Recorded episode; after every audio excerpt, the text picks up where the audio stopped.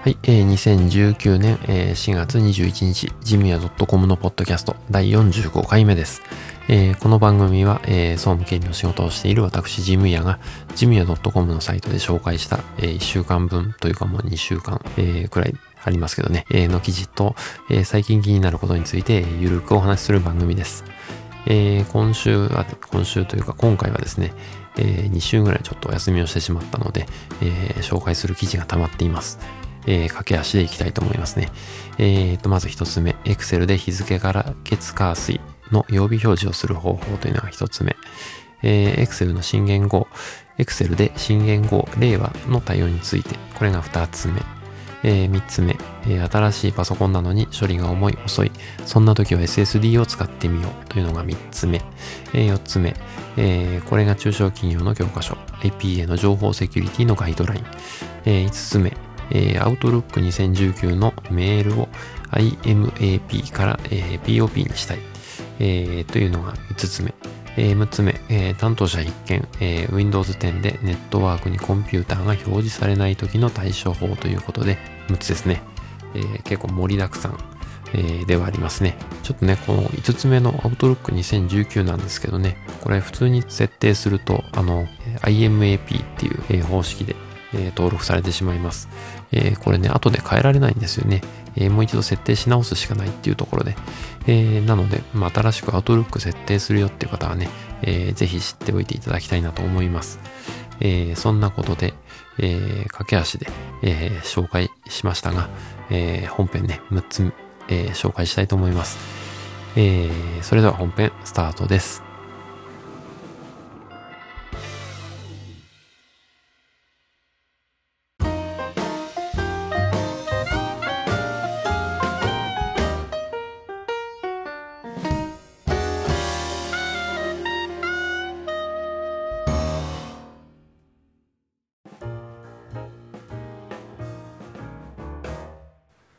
はい、えー、本編一つ目の記事の紹介です。Excel で日付から月、火、水と曜日を、えー、表示する方法ですね、についてです。えー、まあ、新年度ということでね、あの、会社で Excel でカレンダーを作っているっていうところも多いかと思います。えー、私の会社もね、えー、新年度、うーん、ということではないんですが、あの、Excel でカレンダーを作っていました。で、えー、っと、Excel ではですね、あの、日付のデータをそのまま曜日に変換する、えー、ことができます。えー、このね、式が、あの、覚えやすいというか、割と簡単なので、えー、まあ、覚えておくと何かと便利かなということで、えー、紹介しています。えー、元のデータは、えー、あくまで日付のデータですね。えー、2019年、えー、4月21日っていう感じですかね。うん、その日付が入っているセルを参照させて、えー、テキスト関数っていうのを使います。えー、テキスト関数の使い方なんですけど、えー、テキスト関数って何かってところから説明した方がいいですね。え、テキスト関数ってのは、え、指定したところを、え、文字列に、え、変換してくれるっていうものですね。なので、え、今回の場合は、え、日付の入ってるセルを指定して、それを、え、曜日に、曜日の文字列にしたいっていう、え、式を入れます。で、え、どうするかっていうと、テキスト関数の後に括弧を入れて、え、日付の入ったセルを指定して、えー、間まで区切って、で、え、表示書式を選びます。えー、表示書式ってのは AAA ってあのアルファベットの小文字でね、えー、3つ入れると、えー、月、火、水っていうのが入るようになります。えー、曜日も入れたいなって時は A を4つですね。A、A、A、A、A の4、えー、入れると。で、ここで気をつけるのがダブルコーテーションですね。えー、表示書式を、えー、入力するときには、それをダブルコーテーションで囲う必要があるということですね。なので、ダブルコーテーション、AAA、ダブルコーテーションで閉じると、えー、いうように、えー、入力すれば大丈夫。ここがね、あの、テキストをそのまま読んで、えー、自分でやったりすると、えー、あれ、表示されないっていう時の落とし穴かと思います。なので、えー、言葉で説明するのは難しいですね。えー、式を入力するときは、えー、イコール、テキスト、text、括弧、えー、指定のセル。そして、そこをカンマで区切って、ダブルコーテーション、A、A、A、A、A、今4ついったかな。えー、A を4つ入れたらダブルコーテーションで閉じて、えー、さらに括弧で閉じると。そうすると、えー、指定したセルの曜日を月曜日、火曜日、水曜日っていう形で、え、表示できるようになります。えー、っとですね、これを説明しています。この記事では。えー、ポッドキャストでね、こう、音声で説明するのは結構難しいですね。えー、一度自分でやってみると、あの、あ、こういうことかってのがよくわかると思います。あと A の他に、えー、DDD って、えー、D を3つ入れると、えー、マンデーとかね、えー、の短縮形 MON、えー、になったり、えー、D を4つ入れると、えー、マンデーっていうね、しっかり、えー、フルスペルで入るっていうのになります。えー、よかったら試してみてください。ということで、Excel で日付から月火水と曜日を表示する方法でした。はい、えー、本編2つ目の記事、えー、Excel の新元、Excel で新元号、えー、令和の対応についてということですね。えー、Excel の新元号って書いちゃいましたね。えー、ちょっとこれ直しておきますね。えー、タイトル直しておきます。で、えー、っと、令和ですね、えー、に対応するということで、Excel でこう入力したときに、日付ですね、えー、入力したときに今度から和暦の方は5月1日から、えー、令和という形、令和1年、えー、5月1日という表記になりますということですね。で、えー、っと、このプログラムの修正なんですけど、マイクロソフトのホームページ、あの、公式サイトの方でね、えー、発表されています。えー、5月ですかね、になってから、あの、アップデートの方で対応するということで、えー、書いてありましたので、そのリンクを貼ってあります。えー、私は、なんていうのかな。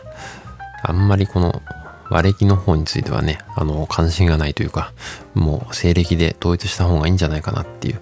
なんかこう、あんまり生産性を感じないですね。あの、平成から令和に変わるということでシステムの入れ替えを頼まれる人たちも、うん、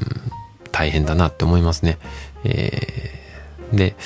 まあ、令和まあ、平成最後のとかね、こう、盛んに言われてますけど、まあ何がそんなに変わるわけでもなく、和暦が変わるだけで、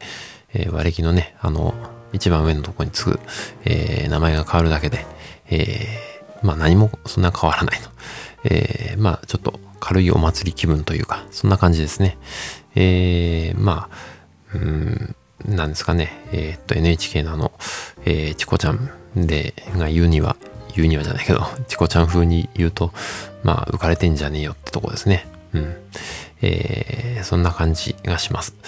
えー、まあね、あの、別にいけないことじゃないですけどね。えー、個人的には、まあ、西暦に何事も統一した方が、書類の印刷も、うん、変えなくていいし。まあ、印刷会社はね、えー、そういうところじゃ、えー、ありがたいっていう、えー、特需でありがたいなっていうのはあるかもしれないですけど、まあ、これを特需にするのはどうかなってのは思いますね。あと、まあ、常々思ってることなんですが、常々というか、この前、あの、新紙幣の発表がありましたね。えー、それもちょっと、どうかなと。キャッシュレス決済がこう、進められてる中、まあ、国も進めてる中ですね、えー、紙幣のデザインを変える。えー、そうすると、まあ、コンビニとかのね、ああいう ATM、銀行とかの、えー、ああいうのも全部変えなきゃいけない。自動販売機のね、えー、お札を入れるとこですね。えー、そこにコストをかけてやるべきかっていうのはね、うん、民間企業には厳しい、あの、コスト増でね、え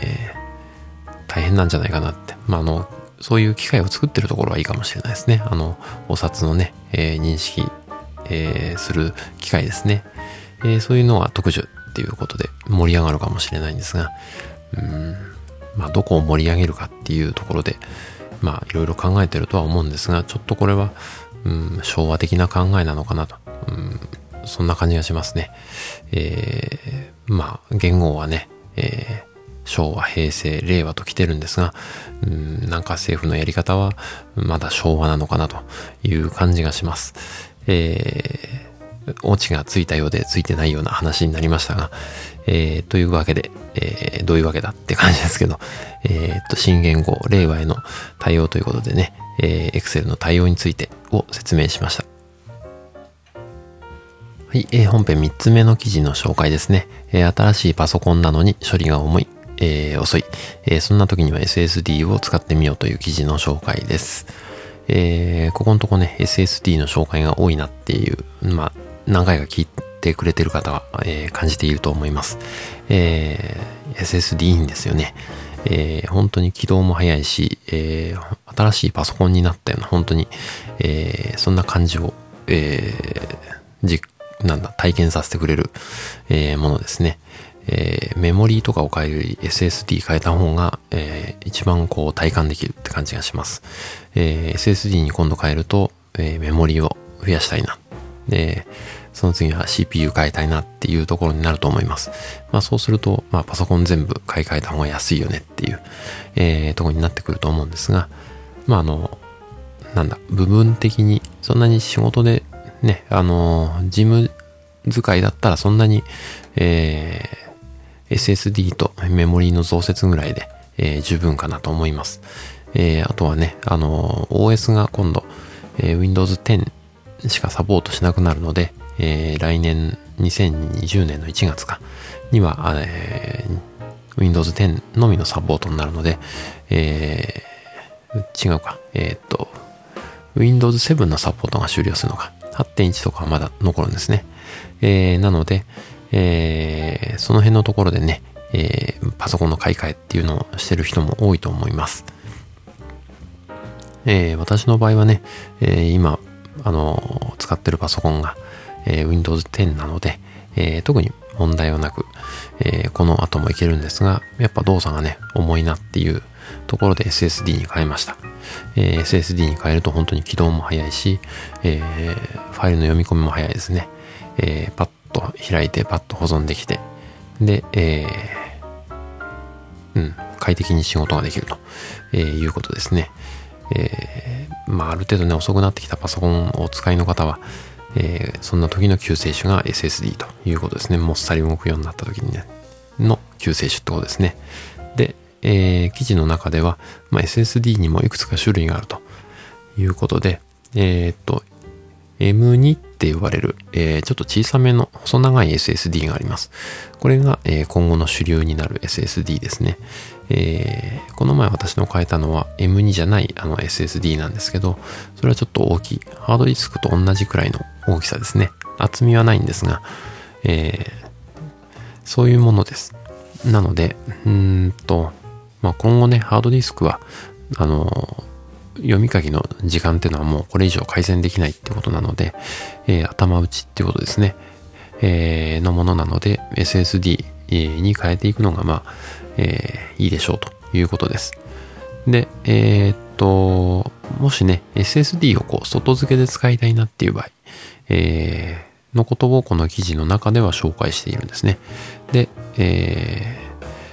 パソコンとえー、SSD を接続するときに、えー、使う USB。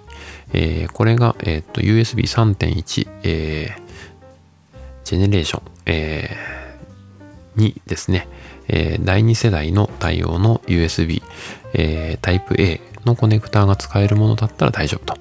いうことですね。えー、なので、この規格が使えないと、に対応していないと、えっ、と、そのパソコンでは、えー、使えないということですね。えー、なので、え、使えないってことはないんですけど、あの、速度が、え速度性能が、え活かしきれないということですね。えそうなってくると、パソコンの USB の規格っていうとね、え新しいものは、え規格が新しいし、古いものは規格が古いしってなるので、えやっぱ新しいのがいいかなっていう感じにはなりますけどね。えー、まあ、お使いのパソコン、もし、あの USB3.1、えー、第2世代のね、USB コネクタがある場合、えー、SSD に換装すると、あの、外付けに使う、使うと、えー、早くなりますよと、えー、いうことですね。えー、ということを紹介しています。えー、興味のある方はね、ちょっと自分で外付けの、えー、SSD ドライブってのを作ってみるといいかもしれないですね。えー、だいたい、これいくらぐらいだ？えっ、ー、と、ケースが5000円くらいで、えー、500ギガの SSD が8600円くらい、えー、1万3000、4000円くらいですかね。えー、でできます。えー、まあね、あの、処理スピードが速いってことを考えると、えー、ちょっと500ギガっていうとね、ちょっと少ないかなって感じはしますけど、えー、処理スピードの速さで考えるとメリットはあると思います。えー、ということで、えー、新しいパソコンなのに処理が遅い、重い、そんな時には SSD を使ってみようという記事の紹介でした。はい、えー、本編4つ目の記事の紹介ですね。えー、これが中小企業の教科書。IPA の、えー、情報セキュリティガイドライン。ということで、え、IPA って何だろうっていう、え、感じる方もいると思うんですが、え、っと IPA っていうのはですね、え、独立行政法人情報処理推進機構っていうのですね、え、まあ、なんていうのかな、国、国の行政の外部機関っていうんですかね、えー、そういうところがやっている、えー、うん、まあ、セキュリティ対策ですね。えー、そういうのを、え、まあ、みんなに教えてくれる、え、ところです。え、簡単に説明すると。で、え、ちょいちょいこの、え、私も記事の中で紹介するんですが、まあ、ここで、えー、無料の、あの、DVD とかね、あの、講義用の DVD とかそういうのも、えー、出してたり、あと YouTube の動画もね、出してるので、えー、そういうの参考にするとね、あの、簡単な、えー、講習会みたいな、あの、研修会っていうのかな、新しくこう入った人にセキュリティの教育をするときとかの資料にもなるので、え、便利かなと思います。え、そんなことで何回か私の、え、サイトの中でも紹介しています。で、え、今回ですね、えー、2019年の3月だったかな。えー、っと、新しいあのガイドラインが出たので、えー、それを見てみるといいですよということで、えー、記事にしました。えー、まあね、やっぱあの中小企業っていうと、パソコンに詳しいとかネットワークに詳しい、セキュリティに詳しい、そういう人が、えー、まあ少ないですね。えー、大体自分の仕事を抱えていて、えー、セキュリティとかそういうところは、えー、2の次、3の次っていうことで、専用の、専門のね、あの、人材が確保できないっていうのが現状だと思います。えー、結局、こう、間接部門にいる人とか、で、パソコンをいじってる、エクセルができる人が、えー、まあ、パソコンに詳しい人、えー、情報セキュリティの担当者みたいな感じになると思います。えー、だけどね、これはあの、えー、パソコンの管理とか、えー、そういうのはあの対外的なところもあるので、えー、総務とかそういったところが、えー、管理するのがいいですね、えー、ちょっと詳しくないという方はね総務とか経理やってて、えー、詳しくない自分はよくわからないっていう人は、えー、こういう IPA とかのね、えー、資料を見ながら、えー、勉強してみるといいかもしれないです。割とね、あの、わかりやすい感じで、あの、初歩的な内容から書かれています。えー、今まで聞いたことがあるような言葉を深掘りして、えー、説明したりとかね、えー、してますので、えー、ぜひぜひ、えー、読んでみてください。えっ、と、私もですね、えー、これ見てですね、まあ、パソコンの管理とかホームページの管理、あとメール管理、プリンターやサーバーの管理、えー、クラウドサービスの管理とかね、こういうことが書かれています。えー、私もこう、知ったつもりではいたんですけど、知ってたつもりではいたんですけど、結構読んでみるとね、えー、サイト構築してる人はこのウェブサイトの、えー、運営についてはね、えー、見た方がいいかもしれないっていうか風に感じたり、まあ、まだまだ知らない知識が多いなっていう風に感じるところもありましたので、えー、ぜひね、あのー、一度、まあ大体知ってるんだけどなっていう人も読んでみると、ああ、こういうことだったんだ。ちょっと勘違いしてたなとか、そういうところがあるかもしれないです。えー、さらにね、えー、知っていく中でもっと深掘りしてね、えー、知りたいなっていう方は本を買ってね、さらに、え、勉強していくといいかなと思います。え、なかなかね、こういうところは、あのどんどん新しい情報も増えて、新しい技術も増えていくんで、え自分の中のね、えっと、情報のアップデートも必要な、え分野になります。え新しいものが出たらね、まずちょっと見てみるってのは、えいいかもしれないです。ということで、えー、これが、えー、中小企業の教科書 IPA の情報セキュリティガイドラインの紹介でした。はい、えー、本編5つ目の記事の紹介です。えー、Outlook 2019のメールを IMAP から、えー、POP したいという記事の紹介ですね。えー、知らない人はわけがわからないっていう感じだと思いますけどね。えーと、Outlook でね、あの、メールを設定するときに、えー、2016だったかな。2016、2019、えー、新しくこう設定しようとするとですね、えー、自動的にこう、なんだろう、最初にメールアドレスを入れてくださいっていうところがあって、で、それで次へ次へって進んでいくと、えー、メールのね、受信方法が、えー、今までは POP ってのが選択できたんですけど、えー、自動的に IMAP、IMAP って読むんですかね、えー、この、えー、方式になります。えーまあ、世の中がね、あのースマホとか、あの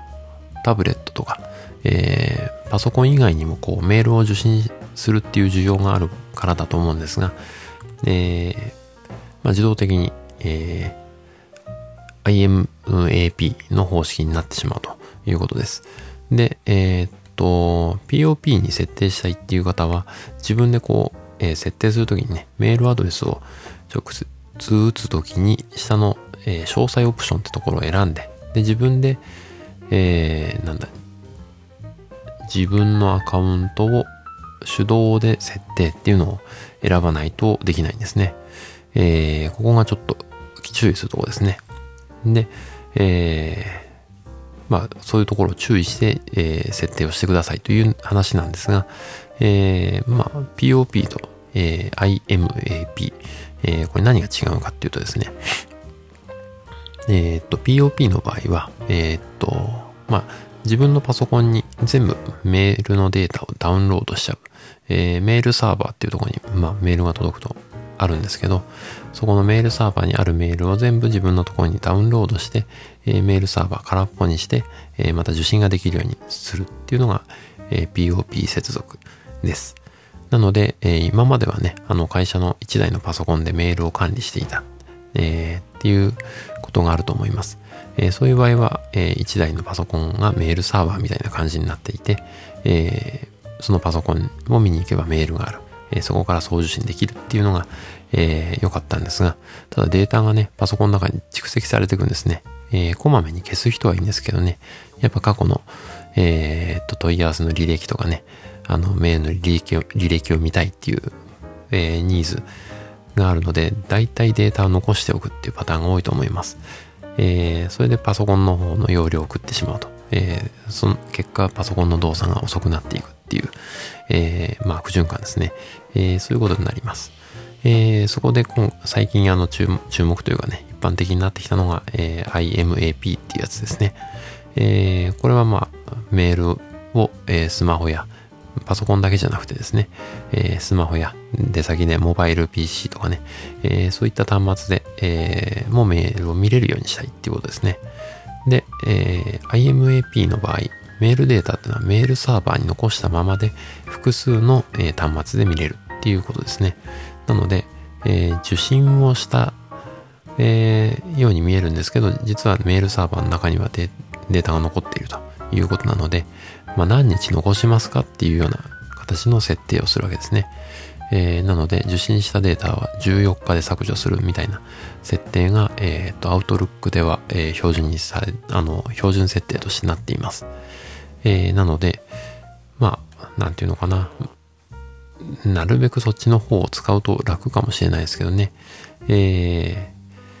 ー、なので、えー、そういう運用の仕方は、まあ、ありかなと思います。えー、ね、うん、複数で受信する場合ですね。まあ、1台で相変わらずやっていくっていう場合には、えっ、と、POP でもいいんですけどね、えー、メールサーバーの容量もね、気にしないで、えー、いいので、POP の方が管理が楽っていう、えー、人も多いと思います。私もちょっと古い人間なんで POP の方が楽だなと思いますけどね。えー、IMAP の場合は、えー、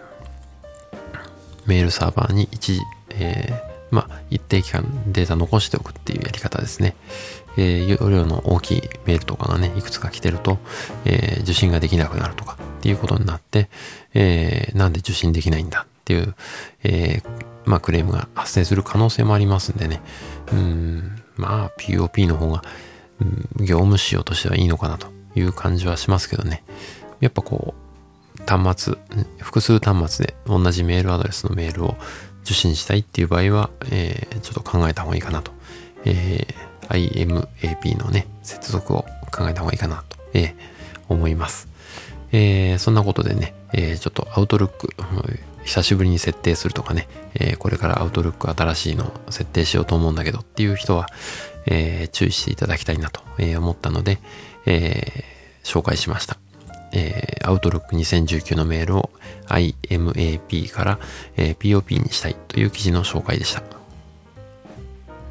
はい、えー、本編6つ目の記事の紹介ですね。えー、担当者必見 Windows 10でネットワークにコンピューターが表示されない時の対処法。長いタイトルですね。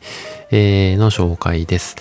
えー、ここのとこね、会社であの Windows 10のパソコンということで、今まで7を使ってたパソコン、えー、買い替えをしています。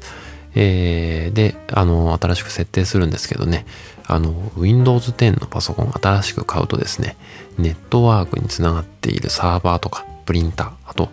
えー、NAS とかね、あの、パソコン、えー、が一部しか表示されないっていうのが出てきます。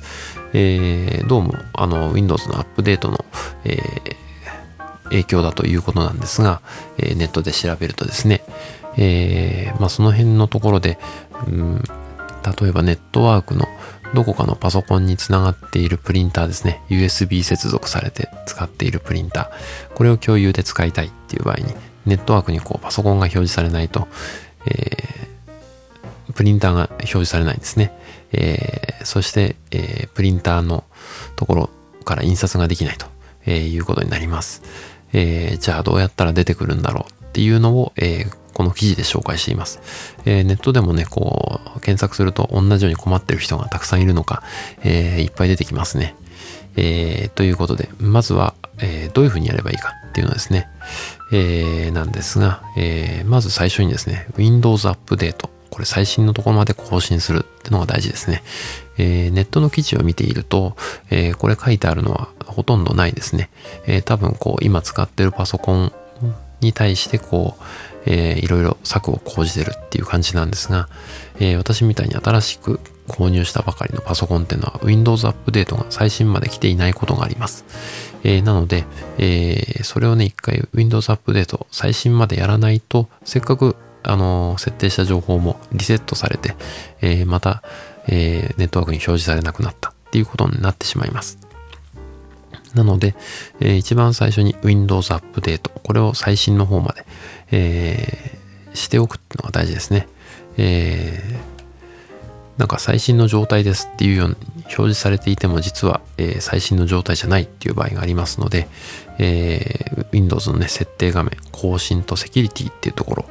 選んでですね、えー、更新プログラムのチェック、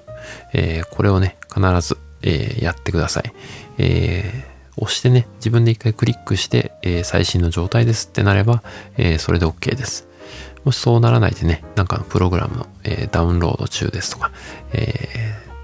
ー、ダウンロード待ちですとかね、そういうのが出た場合は、まだアップデートが残ってるということなので、えー、まずはアップデート何回もして、えー、終わったら再起動して、で、えー、最新の状態にする。これが大事ですね。あとは、えー、っと、これちょっとマニアックな内容になってくるんですけど、え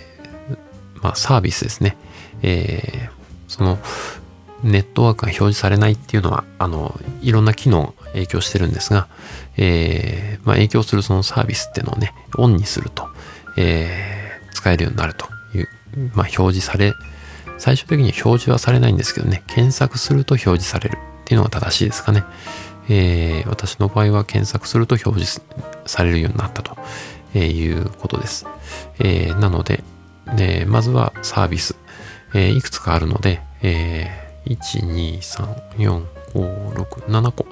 7個こうありますので、えー、これをですね、えー、実行できるように、えー、設定します、えー。この辺はね、ちょっとセキュリティの問題もあるので自己責任でお願いします。えー、会社のパソコンをね、勝手にこれこれ直しちゃうと、えー、いろいろ問題があるかもしれないので、えこれはね、詳しいセキュリティの部署の方に、えー、こうすればいいみたいだけど、どうかなっていうのは確認してみてください。で、え、スタートアップの種類をですね、えー、まあ、自動ということでね、えー、遅延開始ってのにしとくと、えー、まあ、パソコンがいいタイミングで、え、機能をオンにしてくれるということですね。え、あとは、え、サーバーメッセージプロトコル SMBV1 ってのにチェックを入れるということで、これも、え、最後の、うん、そうですね、えー、対策ということで、えー、これはあの Windows のボタンを右クリックするとですね、アプリと機能ってのが出てきます。えー、それを選んで、えー、今度は、なんだっけ、えー、プログラムと設定ってのをクリックするんですね。アプリと機能っていう画面の中にある、えー、プログラムと機能っていうのをクリックします。そうするとですね、左側に、えー、Windows の機能の有効化または無効化ってのが、えー、青い字でリンクが出てきます。それをポンと押すとですね、えー、Windows の機能っていう、えー、画面が開きます。えー、その中で上の方かな、上からちょっと上の方からこう下にずらしていくと SMB1.0、えー、スラッシュ CIFS ファイル、えー、共有のサポートっていうのが出てきます。えー、そこにチェックを入れてもらうと OK ということですね。あとは再起動してもらうと、えー、ネットワークに表示されるようになるか、えー、表示されない場合は、その、え、パソコンのアドレスを入れてあげると、え、出るようになります。え、パソコンのアドレスはね、あの、ファイルを開いて、フォルダを開いてですね、で、上のところに円マークとかで表示されるあそこですね、えー、あそこに円マーク2つ入れて、そのパソコンの名前を入れてあげると、そのパソコンが、あの、出るようになります。えー、パソコンの中、共有されてるフォルダとかが表示されるようになるので、えー、ちょっとね、試してみてください。えー、ちょっと長くなりましたけどね、これ結構、えー、説明するのは難しいですね。えー、担当者必見 Windows 10でネットワークにコンピューターが表示されない時の対処法の説明でした。えー、本編に続いてですね、えー、おすすめのコーナーです。えー、今回はね、えー、っと、おすすめというのは、えディズニーリゾートのアプリですね、えの紹介です。えまあ、配信をね、お休みして、え何をしたかっていうと、まあ、家族サービスということで、え今回は東京ディズニーシーに行ってきました。えちょうどね、あの、ネットでこう、ディズニーランドというかね、ディズニーリゾートのこう、換算機とか繁忙期みたいな、えー、表を出してくれている、えー、方がいて、えー、それを見ていったんですが、えー、ちょうど先週かな、あの、13日、えー、が割と空いてるということで、えー、行ってきました。えー、確かにね、え、空いていたのかもしれないですけど、混んでますね。あの、たくさん人がいるなという感じでした。えー、まあ、それでも、まあ、通常よりは、通常よりっていうか、あの、ゴールデンウィークに行くよりはまだいいのかなと、えいうことで、ちょっと一足早い、あの、えー、なんていうのかな、えー、ゴールデンウィークじゃないですけど、えー、子供たちと家族サービスということでお出かけをしてきました。えー、でですね、えっ、と、ディズニーリゾートの、えー、アプリ、これね、あのディズニーランドとかシーに行く方は、ぜひ入れておいた方がいいと思ったので紹介します。えー、これはですね、えー、っと、まあ、アプリの中で、えー、そのアトラクションのね、えー、っと、混み具合がわかるんですね。何分待ちってのが、えー、そこに行かなくてもわかる。なので、えー、まあ、あらかじめ、そのアトラクションどれぐらい混んでるのかなってのはわかるので、えー、そこに行って、えー、まあ、なるべく空いてるところ、小さなお子さん連れてる方はね、なるべく街の少ないアトラクションやった方がいいと思いますので、えー、そういうのを選んでいくとかね、そういうことができます。えー、あとはね、あの、長いものに、待ち時間長いのはファストパスを取るっていう方法があるんですが、えー、これもね、ファストパスも、え、アプリで取れるということです。え、まあ、この、このアプリで、え、っと、チケットを購入するとですね、えー、QR コードが、え、画面に表示されるようになるんですね。え、それをポンと押して、え、ポンと押して、QR コードを表示させると、え、入場ができて、え、まあ、円の中に入れるということですね。え、それで、え、その QR コードでファストパスの発見機のところに行って、え、スキャンすると、えファストパスが取れると。で、ファストパスの仕組みもね、私もよく分かってなかったんであれなんですけど、え2時間経たないと、見した後2時間経たないと新しいのが発見されないとかね、えー、いうのがあるので、まあ、2時間経ったら違うアトラクションの、えー、なんだ、ファストパスを取ると、えー、いうのを繰り返してですね、えー、なんとかまあ、えー、自分なりには満足したんですけど、えー、子供たちはどうだったかなとえいう感じですね。ちょっと私が盛り上がって、えー、ファストパスを取りすぎ、まあ取るのにちょっと、え、なんだ、気を取られてしまったせいで、あんまりアトラクションたくさん乗れなかったのかなっていう、えー、ところがちょっと反省点ではありますけどね。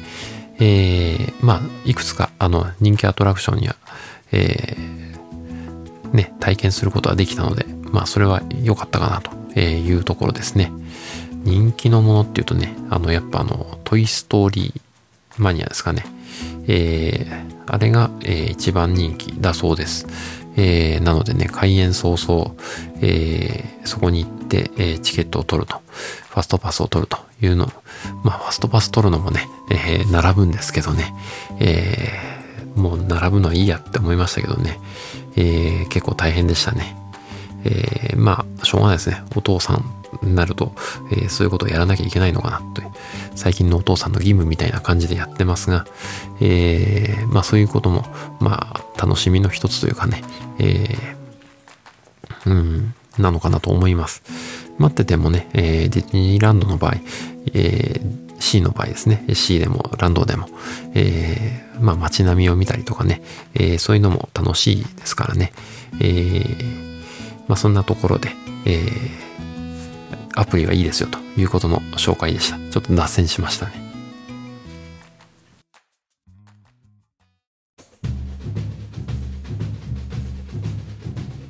ジミヤ .com のポッドキャスト最後までお付き合いいただきありがとうございました。この番組に関する感想などは、えー、ジミヤ .com のメールフォームからご連絡いただくか、えー、ツイッターの場合は、ハッシュタグジムヤでお願いします。えー、ジムヤは漢字でお願いします。いただいたメッセージは今後の番組運営の貴重なご意見として参考にさせていただきます。とは、えー、番組で取り上げてほしいテーマなどありましたら、いただけると嬉しいです。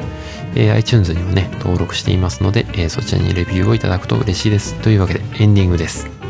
えー、今回はですね、だいぶ、あの、2週間ぐらい、あの、休みましたね。えー、配信を2回休んでしまったので、えー、紹介する記事も溜まっていて、まあ、駆け足で紹介したっていう感じになってしまいました。えー、ちょうどね、子供のイベントとかね、家族サービスで、え、2週間お休みしてしまったんですが、まあ、また、あの、気長にね、え、待っていただけたら、あの、配信がポコポコと、えー、出てくるようになると思いますので、えー、お待ちいただけたら嬉しいなと、えー、思います。えー、ひょっとしたら今回が平成最後の、えー、配信になるのかもしれないですけどね。まあ、何が変わるかって言ったら何も変わんないんですけどね。えー、そんなことで、またあの次回まで、えー、いい一週間というか、いい日々をお過ごしください。ではでは。